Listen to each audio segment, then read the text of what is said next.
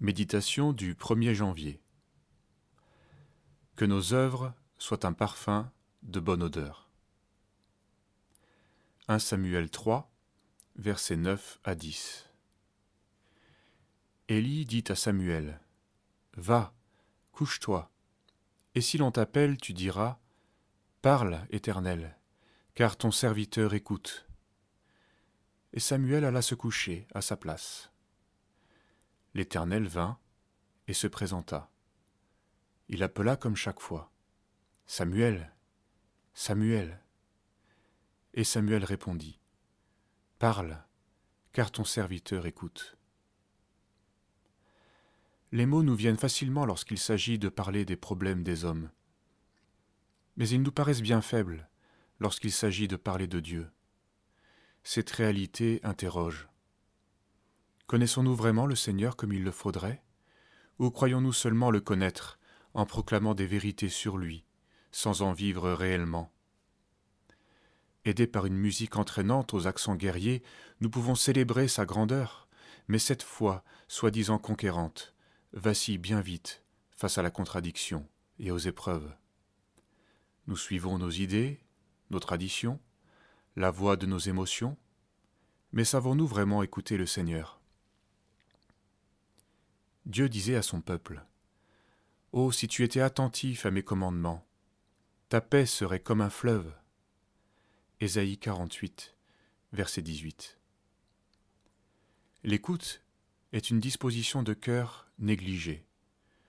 Pour beaucoup d'entre nous, le bonheur est avant tout la satisfaction la plus immédiate possible de tous nos désirs et aspirations.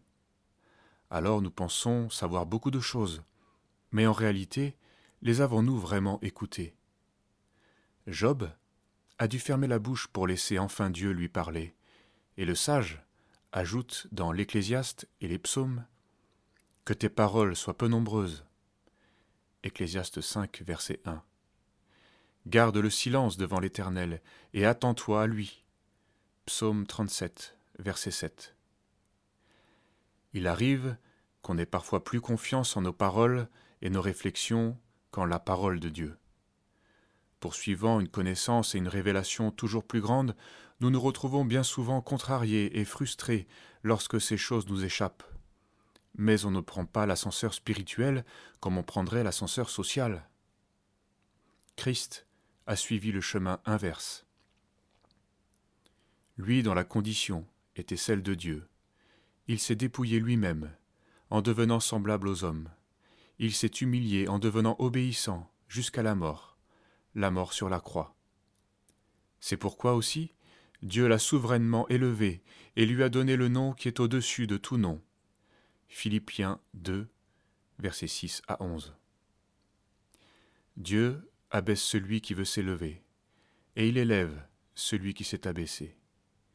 Il a voulu que tout soit obscurci et humilié dans le monde, pour que sa seule lumière paraisse et que la grandeur de sa gloire soit révélée.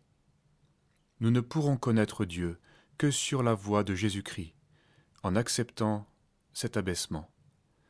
C'est en se tenant à son écoute, comme un enfant, disposé à le servir comme il l'entend, que la vraie connaissance nous sera accordée.